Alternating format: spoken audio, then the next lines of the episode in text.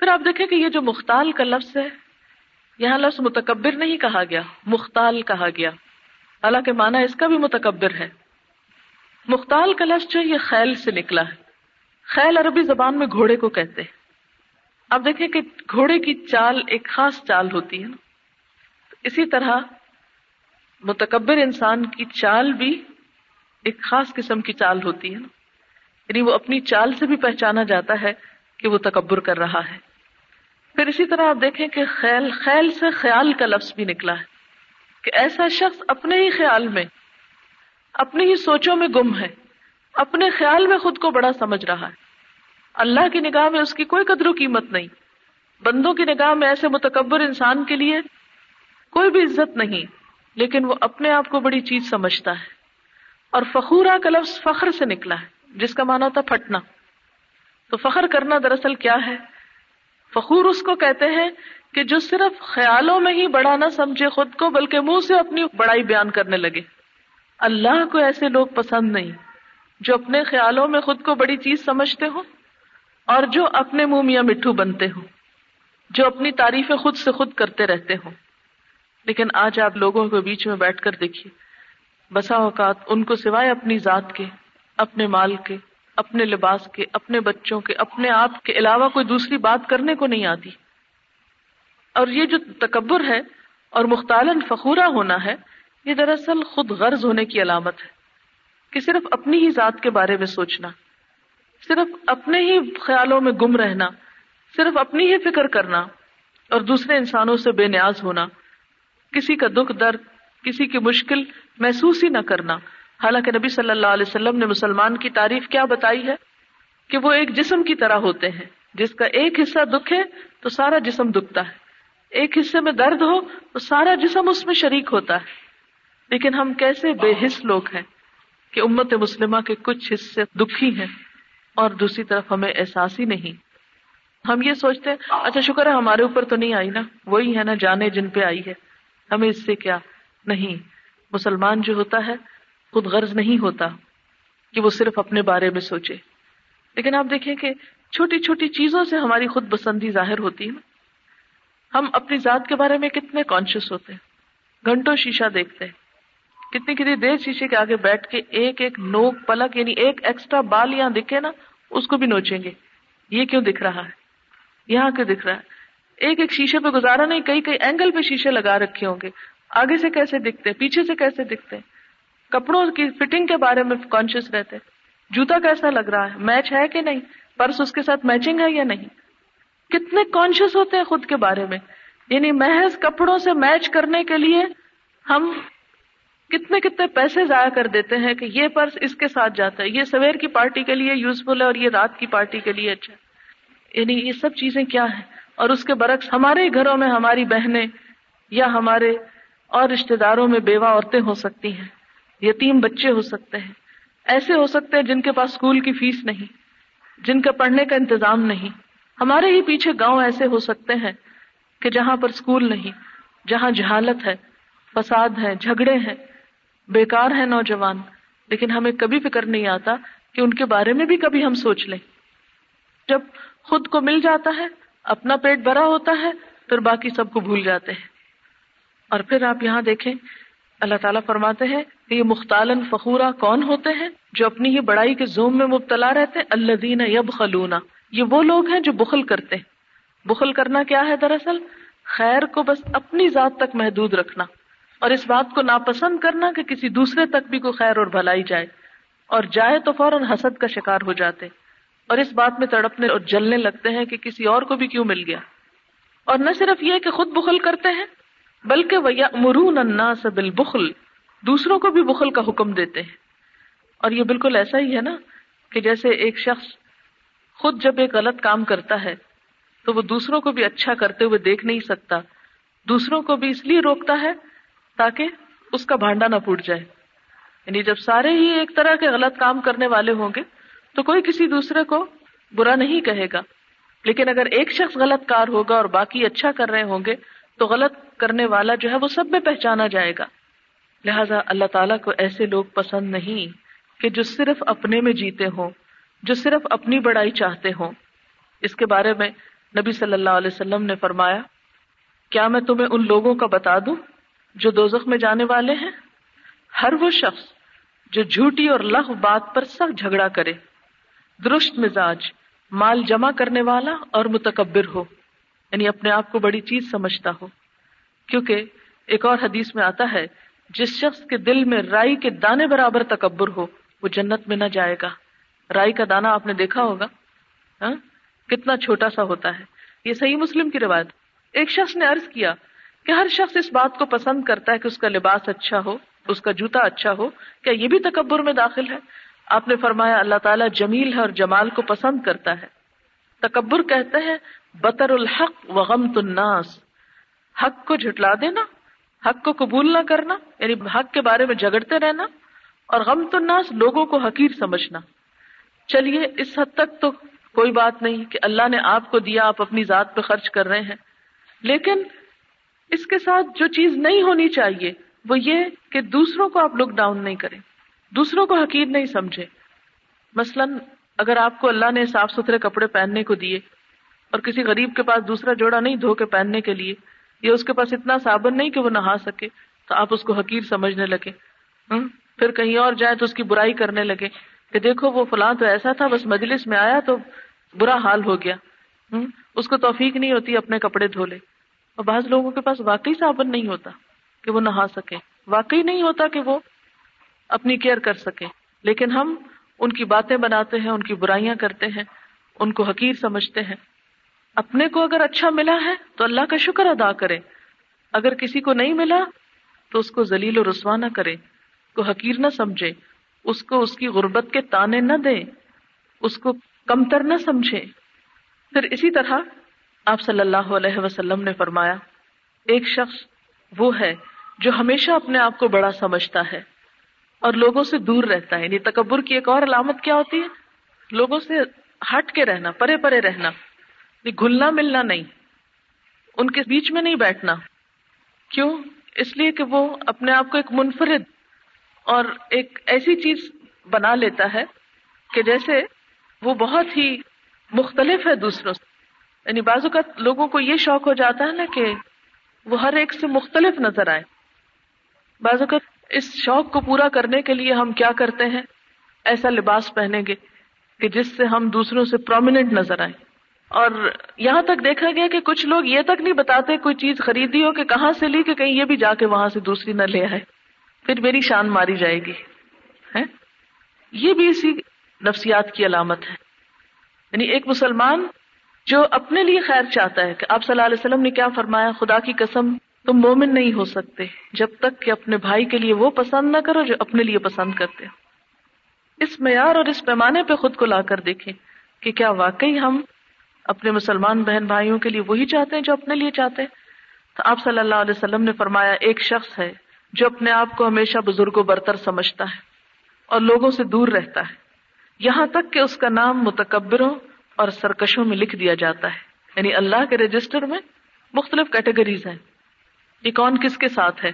اسی لیے دعا مانگتے نا ہم کہ وہ ادخل برحمت کفی عباد کا صالحین ہاں؟ کہ اللہ ہمیں نیک بندوں میں شامل کرنا۔ لیکن کچھ لوگ ایسے ہیں کہ جو سرکشوں میں لکھ دیے جاتے ہیں۔ اور پھر جو مصیبت سرکشوں پہ پڑتی ہے، وہی ان کو پہنچتی ہے۔ یعنی ہر سرکش اور متکبر کا ایک برا انجام ہے جو اللہ نے لکھا ہے۔ تو ایسے لوگ پھر انہی کے ساتھ اٹھائے جائیں گے۔ حضرت اسما بنت امیس کہتی ہیں کہ میں نے نبی صلی اللہ علیہ وسلم کو یہ فرماتے ہوئے سنا، بدترین بندہ وہ ہے جس نے اپنے آپ کو دوسروں سے بہتر سمجھا۔ بدترین بندہ کون ہے جس نے اپنے آپ کو دوسروں سے بہترین سمجھا۔ اب آپ دیکھیں کہ ہماری چھوٹی چھوٹی باتوں میں یہ تکبر ظاہر ہو رہا ہوتا ہے نا۔ ہاں؟ تم کیا جانو؟ تمہیں کیا پتا؟ تو تم تو جاہل ہو۔ ہاں؟ یہ بھی تکبر ہوتا ہے۔ پھر اسی طرح اگر ہم حسین ہیں اسمارٹ ہیں تو ہر دوسرے کے اوپر باتیں بناتے اس کو تو خیال ہی نہیں کسی چیز کا۔ پھر اسی طرح اگر ہمارے پاس مال ہے تو جس کے پاس نہیں اس کو تانے دینا شروع کر دیتے۔ یہ چیز نہیں ہونی چاہیے۔ اور علم کا تکبر تو بدترین تکبر ہے۔ کہ اگر کسی کے پاس علم ہے اور وہ جاہلوں سے نفرت شروع کر دے یا ان سے دور دور رہے یا اپنے آپ کو بڑی چیز سمجھے۔ اسی طرح نیکی کا تکبر بدترین تکبر ہے۔ آپ کو معلوم ہے کہ شیطان جو ابلیس ہے، یہ بھی روایات میں آتا کہ یہ بڑا عابد و زاہد تھا، اسی لیے فرشتوں کے ہم نشین ہو گیا تھا۔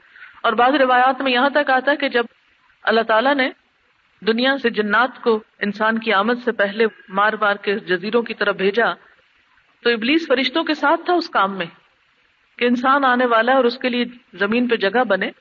لیکن جب اللہ تعالیٰ نے حکم دیا فرشتوں کو کہ انسان کو سجدہ کرو، تو یہ تکبر میں مبتلا ہو گیا اور یہ نہیں جھکا۔ حالانکہ یہ اس سے پہلے بہت عبادت کرتا تھا۔ بعض اوقات ہم کوئی اچھا کام کر بیٹھے تو ایک تکبر میں مبتلا ہو جاتے ہیں کہ ہم نے اتنا کام کر لیا۔ ہر جگہ اس کی شیخی بگاڑتے پھرتے ہیں۔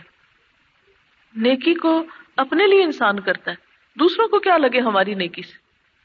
کہ ہم ان پہ روپ جھاڑے اپنی نیکی کا اور ان سے بزرگ بننے کی کوشش کریں۔ تو یہ چیز اللہ تعالیٰ کو ناپسند ہے۔ آپ صلی اللہ علیہ وسلم نے فرمایا، بدترین بندہ وہ ہے جس نے اپنے آپ کو دوسروں سے بہتر سمجھا اور تکبر کیا اور اللہ بزرگ و برتر کو بھول گیا، بدترین ہے وہ بندہ جس نے لوگوں پر جبر اور قہر کیا، کیونکہ تکبر کے بعد پھر دوسروں پہ قہر آتا ہے نا۔ غصہ بھی زیادہ اسی وقت آتا ہے جب انسان خود کو بڑی چیز سمجھتا ہے تو پھر اس کو برا لگتا ہے کہ میری مرضی کے خلاف کچھ ہو، میری خواہش کے خلاف کچھ ہو۔ پھر فرمایا، بدترین ہے وہ بندہ جو دین کے کاموں کو بھول گیا اور صرف دنیا میں محب ہو گیا اور قبروں اور جسم کی بوسیدگی کے خیال کو فراموش کر دیا۔ یعنی وہ شخص جو مرنے کے بعد ہڈیوں کے گل سڑ جانے کو بھول جائے، کیونکہ ہم سب کو اس مرحلے سے گزرنا ہے۔ اور جس کے دل میں وہ دن یاد رہے نا، آپ دیکھیں کہ جب کوئی شخص فوت ہوتا ہے نا، اور ایک دن قبر میں دفنانے کے بعد اگلے دن جا کے کھولیں، کبھی پوسٹ مارٹم کے لیے آپ نے سنا ہوگا۔ کچھ عرصہ پہلے ایک عورت کو کسی نے مار دی پاکستان اسلام آباد ہی کی بات ہے، تو مارنے کے بعد سر اس کا کاٹ کے جا کے جنگل میں پھینک دیا اور دھڑ گھر میں ہی چھوڑ دیا۔ اب ظاہر ہے کہ اس کو دفنانا تھا تو سر کی بھی تلاش تھی۔ دوسرے تیسرے دن جو سر ملا جھاڑیوں سے، اس کی تصویر اخبار میں چھپی تھی، دیکھی نہیں جاتی تھی کہ کس طرح چھوٹے چھوٹے چھوٹے چھوٹے کیڑے جو تھے وہ سارے اس کے گوشت کے اندر پیدا ہو چکے تھے۔ اور اتنی بھیانک شکل۔ حالانکہ اچھی خاصی خوبصورت لڑکی تھی۔ اگر ہم میں سے ہر شخص مرنے کے بعد قبر کے اندر جو ہمارا حال ہوتا ہے، اس کو یاد رکھے کہ کس طرح سب کچھ پیپ بن کے بہنے لگتا۔ گل سڑ جاتا ہے یہ سارا گوشت اور یہ ساری شکل بگڑ کے رہ جاتی۔ تو کبھی بھی ہم نہ اپنی شکل پہ ناز اور فخر اور تکبر کریں اور نہ ان خوبصورت لباسوں پہ، کہ کفن تو سب کا وہی کھدر یا لٹھے کا چند گز کپڑا ہے۔ جو اس پیپ میں گل کے پھر مٹی میں، وہ بھی گل سڑ جاتا ہے۔ لیکن ہمیں تکبر اس وقت ہوتا ہے جب ہم اس وقت کی اپنی شان و شوکت کو دیکھتے ہیں۔ حالانکہ یہ سب کچھ چلا جانے والی چیز ہے۔ اس بنا پر ہم کسی انسان کے ساتھ بات نہ کریں، اس کو معاف نہ کریں، اس کو کچھ دے نہ، اس کی ہمدردی نہ کریں، اس سے پیار نہ کریں کہ کسی کے پاس مال نہیں ہے، کسی کے پاس علم نہیں ہے، کسی کے پاس مثلا نیکی کی توفیق نہیں۔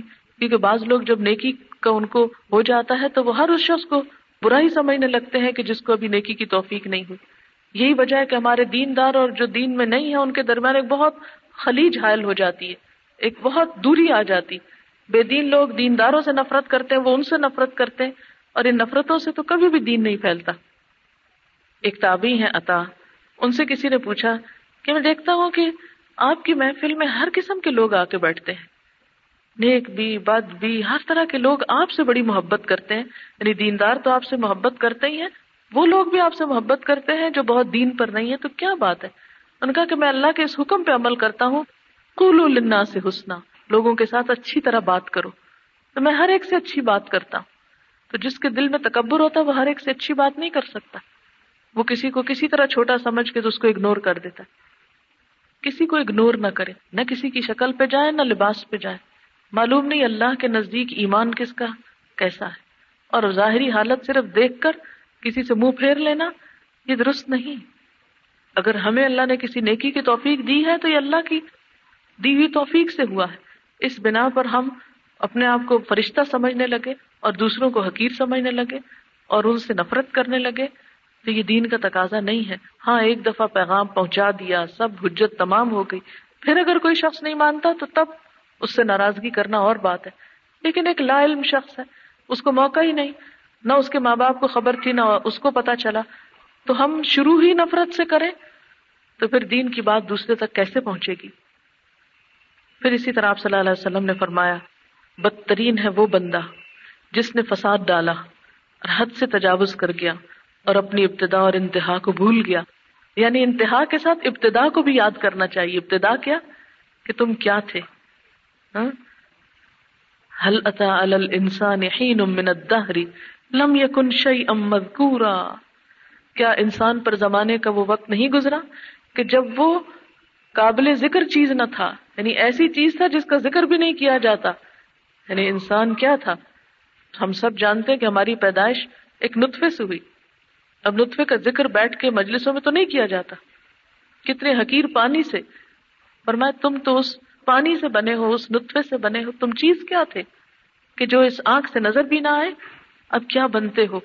کیا نظر آتے ہو؟ کہاں پہنچو گے؟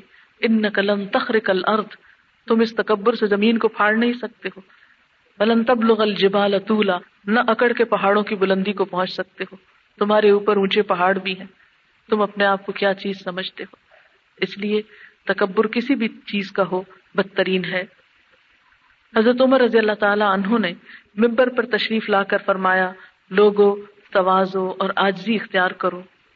میں نے نبی صلی اللہ علیہ وسلم کو یہ فرماتے ہوئے سنا ہے کہ جو شخص اللہ کی رضامندی حاصل کرنے کے لیے توازو سے کام لے، اللہ اس کے مرتبے کو بلند کر دیتا ہے۔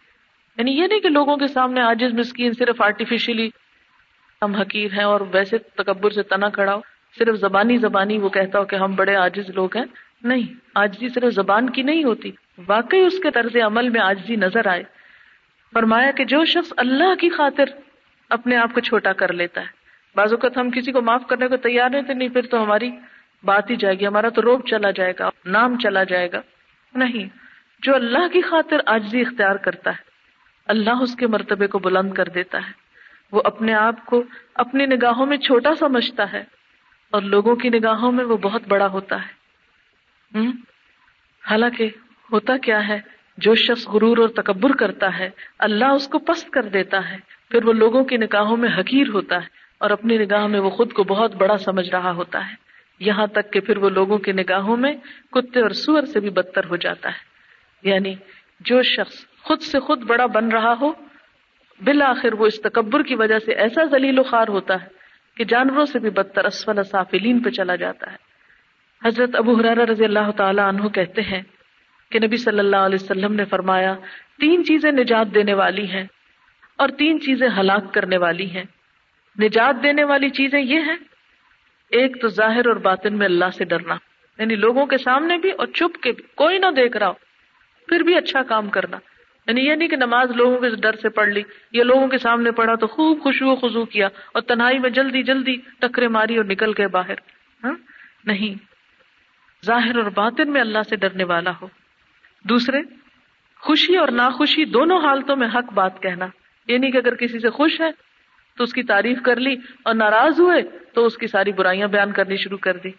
نہیں، حق بات، چاہے آپ کسی سے خوش ہیں یا ناراض ہیں، جو کسی کی خوبی ہے اس کو ہمیشہ خوبی ہی رہنے دیا جائے۔ پھر فرمایا، تیسرے دولت مندی اور فقیری دونوں حالتوں میں اعتدال۔ یعنی کہ اگر زیادہ مال ہے تو لٹا دیا اور نہیں تو پھر ہاتھ پھیلانا لگ گئے۔ ہر حال میں اعتدال کی راہ۔ اور ہلاک کرنے والی چیزیں یہ ہیں۔ نمبر ایک، وہ خواہش نفس جس کا اتباع کیا جائے یعنی جس کا انسان غلام ہو کے رہ جائے۔ اس میں نہ بڑوں کی عزت دیکھے، نہ چھوٹوں کی۔ بازو کا آپ نے دیکھا ہوگا کہ بچے پسند کر بیٹھتے ہیں کسی کو۔ پھر ماں باپ کے لیے ایک مصیبت کھڑی کر دیتے ہیں کہ دنیا ادھر سے ادھر ہو جالا کہ وہ میچ کرے یا نہ کرے۔ نہ ماں باپ کی عزت کی پرواہ، نہ کسی اور بڑے کی سننا، نہ کسی کی سمجھنا، صرف اپنی خواہش نفس کی فکر ہے ان کو ہاں وہ کل ہلاکت میں ہی مبتلا ہونے والے، کیوں نہ ہو؟ تو ایسی خواہشات کے جن کے پیچھے پڑ کے انسان حلال حرام کی پرواہ چھوڑ دے، وہ انسان کو ہلاک کرتی ہے۔ نمبر دو، وہ ہرس اور بخل جس کا انسان غلام بن جائے۔ اور نمبر تین، آدمی کا اپنے آپ کو دوسروں سے بہتر خیال کرنا۔ یہ چیز انسان کی ہلاکت کا سبب بنتی ہے۔ ہمیشہ جب بھی آپ کسی سے ملے تو یہ دیکھا کرے اس میں کیا خوبی ہے۔ اور اس کے مقابلے میں میری خامی کون سی ہے؟ آپ دیکھیں کہ کبھی تکبر نہیں آئے گا۔ اور اگر کوئی تعریف کرے خوشامد کرے، تو سب اپنا کوئی گناہ یاد کر لیا کرے۔ کہ میرے سے یہ بھی تو قصور ہوا تو کوئی انسان پر رشتہ نہیں۔ ہر انسان سے کوئی نہ کوئی غلطی ہوتی۔ تو آپ دیکھیں گے کہ انشاءاللہ پھر آپ تکبر سے بچے رہیں گے۔ لیکن ذرا سی کسی کی تعریف پہ پھول کے بیٹھ گئے ہاں ہم تو اتنے نیک ہیں، سرٹیفکیٹ مل گیا اب ہم کو لوگوں سے اور نیکی کی ضرورت نہیں۔ کیوں یہ تباہ کرتا ہے؟ تکبر انسان کو، کیونکہ جب انسان سمجھ لیتا نا، میں نیک ہوں، میں بڑا علم والا ہوں، میں بڑے مال والا ہوں، پھر انسان آئندہ کی ترقی کی کوشش چھوڑ دیتا ہے۔ وہ کہتا بس میں پہنچ گیا آخری سیڑھی پہ۔ حالانکہ حقیقت ایسی نہیں ہوتی، وہ دھوکے میں ہوتا ہے۔ نبی صلی اللہ علیہ وسلم نے فرمایا، قیامت کے دن تکبر کرنے والوں کو چھوٹی چیونٹیوں کی طرح جمع کیا جائے گا۔ یعنی ان کو چیونٹیوں کی شکل میں اٹھایا جائے گا۔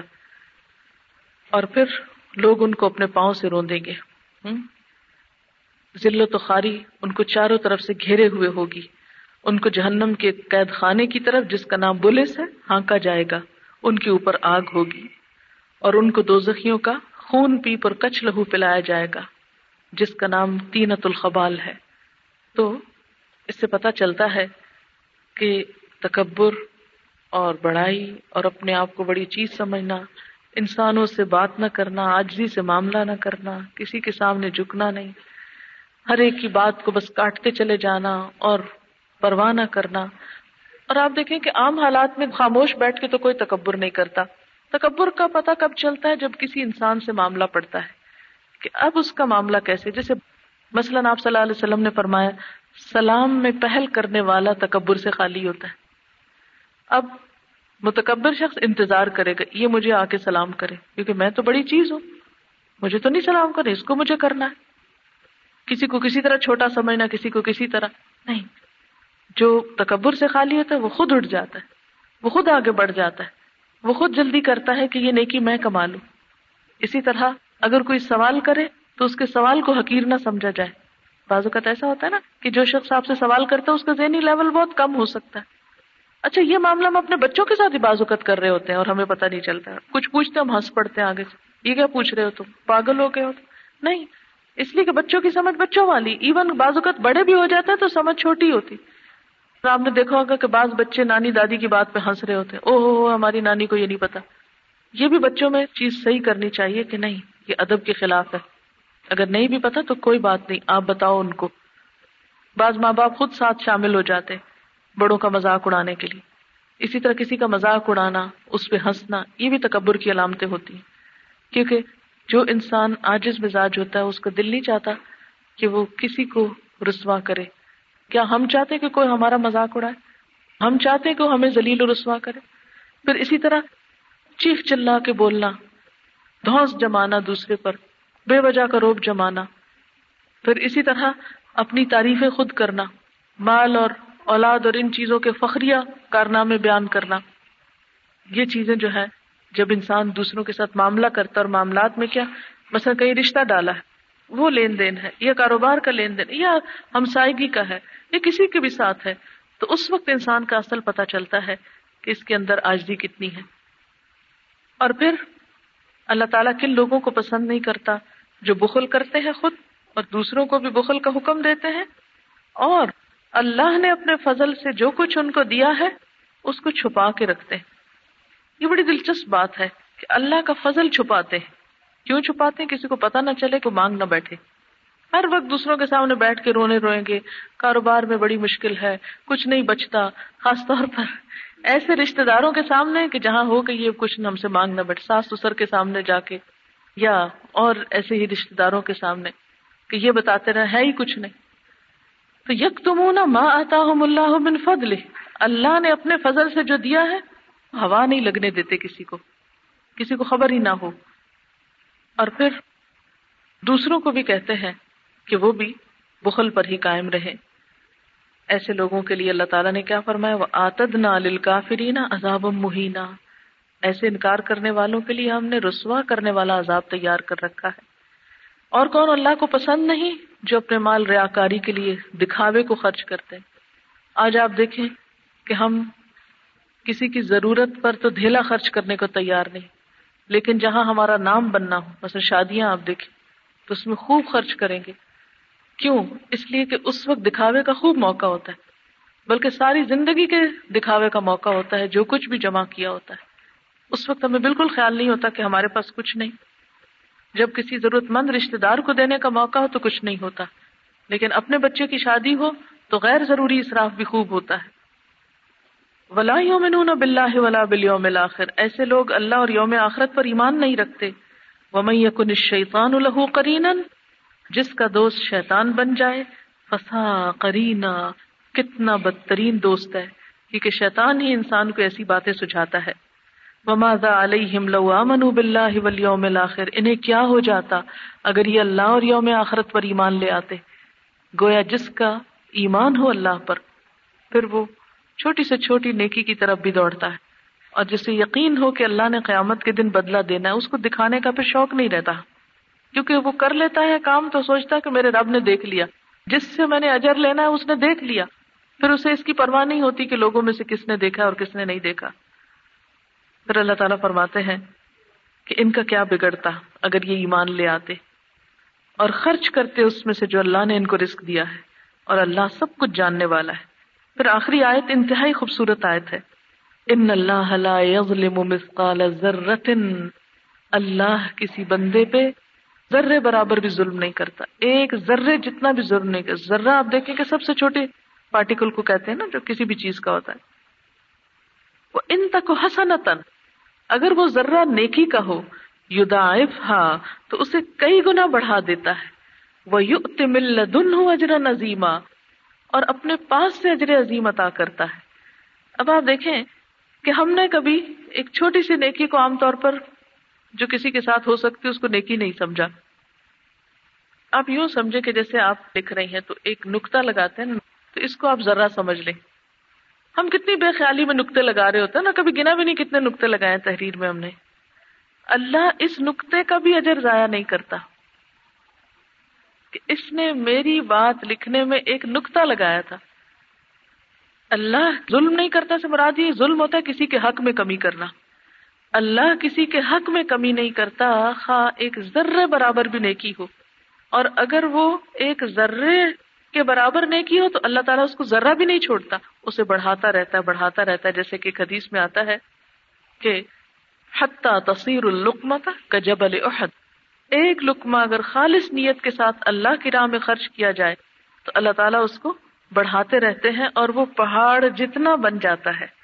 نہیں، اگر ہم دنیا میں ایک نقطہ لگائیں تو وہ دنیا میں تو ایک نقطہ ہی رہتا ہے، چاہے دس سال پڑا رہے۔ لیکن اللہ تعالیٰ کے ہاں ایک نقطہ نہیں رہتا، بلکہ وہ ملٹی پلائی ہونا شروع ہو جاتا ہے۔ ہاں؟ اور یہ اللہ کے لیے مشکل آپ اس کو یوں سمجھے کہ جیسے ایک سیڈ ہوتا ہے نا، کتنا چھوٹا سا ہوتا ہے، لیکن جب آپ اس کو زمین میں ڈال دیتے ہیں تو گم ہو جاتا ہے نا۔ لیکن وہاں سے وہ ملٹی پلائی ہونا شروع ہو جاتا ہے اور پھر اس سے پورا درخت بن جاتا ہے۔ انسان کا سیل دیکھیں جس سے انسان پیدا ہوتا ہے۔ بالکل ایک ذرے سے بھی چھوٹی چیز ہوتی ہے، لیکن وہ ملٹی پلائی ہونے لگتا ہے۔ اس میں ڈویژن شروع ہوتی ہے، پھر اس کے بعد آپ دیکھیں کہ پورا ایک انسان بن جاتا ہے۔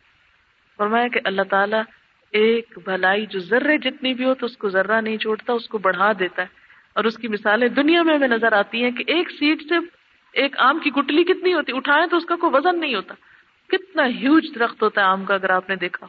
ہاں؟ بالکل اسی طرح۔ تم نیکی کے رستے میں آگے بڑھو تو صحیح۔ ایک نقطہ تو لگاؤ خالص نیت سے، پھر دیکھو کہ وہ نقطہ کتنا بڑھے گا، کتنا زیادہ ہو جائے گا۔ اور نہ صرف یہ کہ اتنا، بلکہ یؤت ملت دن اجر عظیما اپنے پاس سے اجر عظیم عطا کرے گا۔ لیکن کس کو اجر عظیم ملے گا؟ جو وہ نقطہ لگائے گا۔ آپ دیکھیں کہ اللہ تعالیٰ کا وعدہ ہے نا کہ جو ایک قدم چلے گا میں دس قدم اس کی طرف آؤں گا۔ اب یہ یوں ہی ہے جیسے آپ نے ایک قدم چلنا کیا ہے، لفظ ایک لکھ دیا۔ اب آپ کے ایک ڈالنے کی دیر تھی کہ اللہ تعالیٰ نے صفر ساتھ لگا دیا۔ منجا اب الحسنت فلاح اشرو امسالحا ایک نیکی جو کر کے آیا، اس کو دس مل گئی اور پھر صرف دس تک نہیں، بعض نیکیاں دو صفریں لگ جاتی ہیں تو سو بن جاتی کہیں تین لگ جاتی کہیں چار لگ جاتی تو اس کے لیے تو مزید اجر میں اضافہ کرنا ایک صفر لگانا ہی ہے۔ اس کے تو صفر لگانے میں بھی بہت بڑا انعام تیار ہو جاتا ہے۔ لیکن جب تک آپ ایک نہیں لگائیں گے، وہ صفر کچھ نہیں کریں گے۔ وہ تو اس کے پاس ہے۔ لگائے نا ایک، قدم اٹھائے ایک ذرہ، ذرے جتنی نیکی۔ اسی لیے کہتے ہیں نا کہ چھوٹی سی نیکی کو بھی حقیر نہ سمجھو۔ کیونکہ ہم نیکی کے معاملے میں سوچتے ہیں اچھا یہ تو اتنی بڑی کوئی نہیں، ہم کوئی اچھا سا بڑا سا کام کر لیں۔ گے نماز پڑھنے لگتے ہیں، موقع ہوتا بھی ہے اور پڑھنے کا مثلا نوافل وغیرہ کام کہتے ہیں۔ اچھا کسی وقت میں بہت خوشبو خزو سے وہ رات کو نفل پڑھ لوں گی۔ نہ یا میں عمرے پہ جاؤں گی تو زیادہ سے پڑھ لوں گی، پھر اور زیادہ ہو جائیں گے۔ نیکی کو ہم آج سے کل پہ ٹال دیتے ہیں۔ لیکن برائی کرنا تو کہتے ہیں، ایک ہی دفعہ تو زندگی ملی۔ ہے ابھی نہ کیا تو کب کریں گے مثلا شادی کے موقع پہ کیسے کیسے غلط کام کرتے ہیں۔ پھر کہتے ہیں، کیا ہوا؟ ایک ہی دفعہ تو ہوتی ہے شادی۔ اس لیے آج نہ کریں گے تو کب کریں گے؟ یہ دراصل شیطان ہوتا ہے جو برائی کو تو خوش نما بنا کے ہمیں فوراً کروانا چاہتا ہے اور نیکی کو بوجھ بنا کے ہم سے ٹلانا چاہتا ہے۔ ایک قدم ہوتا مشکل ہے لیکن ایک اٹھا لے تو دوسرا خود ہی پھر اٹھ جاتا ہے۔ پھر آپ بیچ میں نہیں رہتے۔ یعنی دیکھیں نا، آپ دو برابر قدم رکھ کے کھڑے تھے۔ ایک اٹھا، دوسرا ساتھ اٹھ ہی جائے گا۔ تیسرا اٹھ جائے گا، پھر چوتھ پھر چل پڑیں گے آپ۔ اسی لیے اللہ تعالیٰ ذرے کا بھی وزن رکھتے ہیں۔ ذرہ بھی کرو۔ کرو صحیح۔ لیکن کرو گے ہی تو کچھ ملے گا۔ ہاں؟ مثلاً ایک بیج ڈالو نا۔ ڈالو گے تو درخت نکلے گا نا۔ ڈالو گے ہی نہیں تو درخت خود سے تو نہیں اگتا۔ اگر ہم کریں گے نہیں، ہاتھ پاؤں ہلائیں گے نہیں، نیکی کی نیت نہیں کریں گے، ارادہ نہیں کریں گے، آگے نہیں بڑھیں گے، تو پھر درخت کیسے لگیں گے؟ میں دوبارہ خلاصہ کرتی ہوں جو کچھ بھی ہم نے اس وقت پڑھا۔ پہلی بات یہ کہ ہم سب ٹیسٹ میں ہیں۔ جس طرح آپ ایک کمرے میں بیٹھے نا، آپ یوں سمجھے یہ بھی ایک امتحان کا کمرہ ہے، تو دنیا اس سے بڑا کمرہ ہے، ایک وسیع امتحان کا کمرہ ہے۔ ہر ایک سے دیکھا جا رہا ہے، کر کیا رہا ہے۔ اس کی کوشش کس طرف کو جا رہی؟ جب ہم نیکی کا ارادہ کرتے ہیں، تو سب سے پہلا کام کہ اللہ کو راضی کرنا، اس کی عبادت۔ ایسی عبادت کہ جس میں کوئی شریک نہ خالص اس کے لیے ہو۔ پھر اس کے بعد انسانوں کی طرف توجہ کرنی اور اس میں سب سے پہلے ماں باپ کا حق پہچانا، پھر رشتے داروں کا۔ پھر یتیموں کا، مسکینوں کا، پڑوسیوں کا، پھر اس کے بعد مسافروں کا، پھر ملازمین کا سروینٹس کا، اور تکبر سے بچنا ہے۔ اللہ تعالیٰ متکبر شخص کو پسند نہیں کرتے، جو اپنے خیالوں میں گم اور اپنی تعریفوں کا دل دادا ہو۔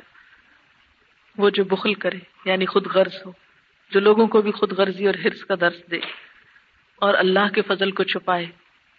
اب یہ دیکھیں، جہاں تکبر کرنا، ریاکاری کرنا، دکھاوا کرنا ناپسندیدہ ہے، وہاں اللہ کے فضل کو چھپانا بھی ناپسندیدہ یہ بھی اکولی جرم ہے کہ آپ اللہ کی نعمتوں کا اظہار نہ کریں، اللہ کی نعمتوں کو استعمال نہ کریں، نہ اپنی ذات پہ کریں، نہ اولاد پہ کریں، نہ کسی کو دیں اور صرف جمع کرتے ہی رہیں۔ اور پھر دکھاوا نہیں کرنا۔ اور اللہ کے دیے ہوئے میں سے اللہ کے راستے میں خرچ کرنا ہے۔ اور کوئی بھی نیکی جانے نہیں دینی چاہے وہ چھوٹی سی ہی کیوں نہ ہو۔ چھوٹی سی نیکی کو بھی حقیر نہیں سمجھنا۔ اصل بات یہ ہے کہ نیکی نیکی کا دروازہ کھولتی۔ نیکی نیکی کو کھینچ کے لاتی اور برائی برائی کو کھینچتی۔ اللہ تعالیٰ اتنا انکریج کر رہے ہیں، چھوٹی سی کر لو۔ کرو صحیح، چھوٹی سی کرو۔ کیونکہ چھوٹی سی بھی کریں گے نا، دل خوش ہوگا۔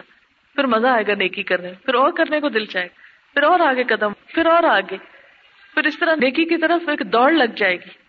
لیکن جب نہیں کرتا نا، ہر شخص کے پاس ایک چانس ہوتا ہے نا، جب اس چانس سے فائدہ نہیں اٹھاتا، پھر سستی آنے لگتی پھر ڈپریشن ہوتا اچھا وہ اب اتنی زندگی گزر گئی، اب کیا کرنا؟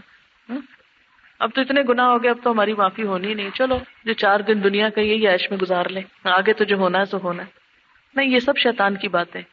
شیطان کی باتوں میں نہیں آنا۔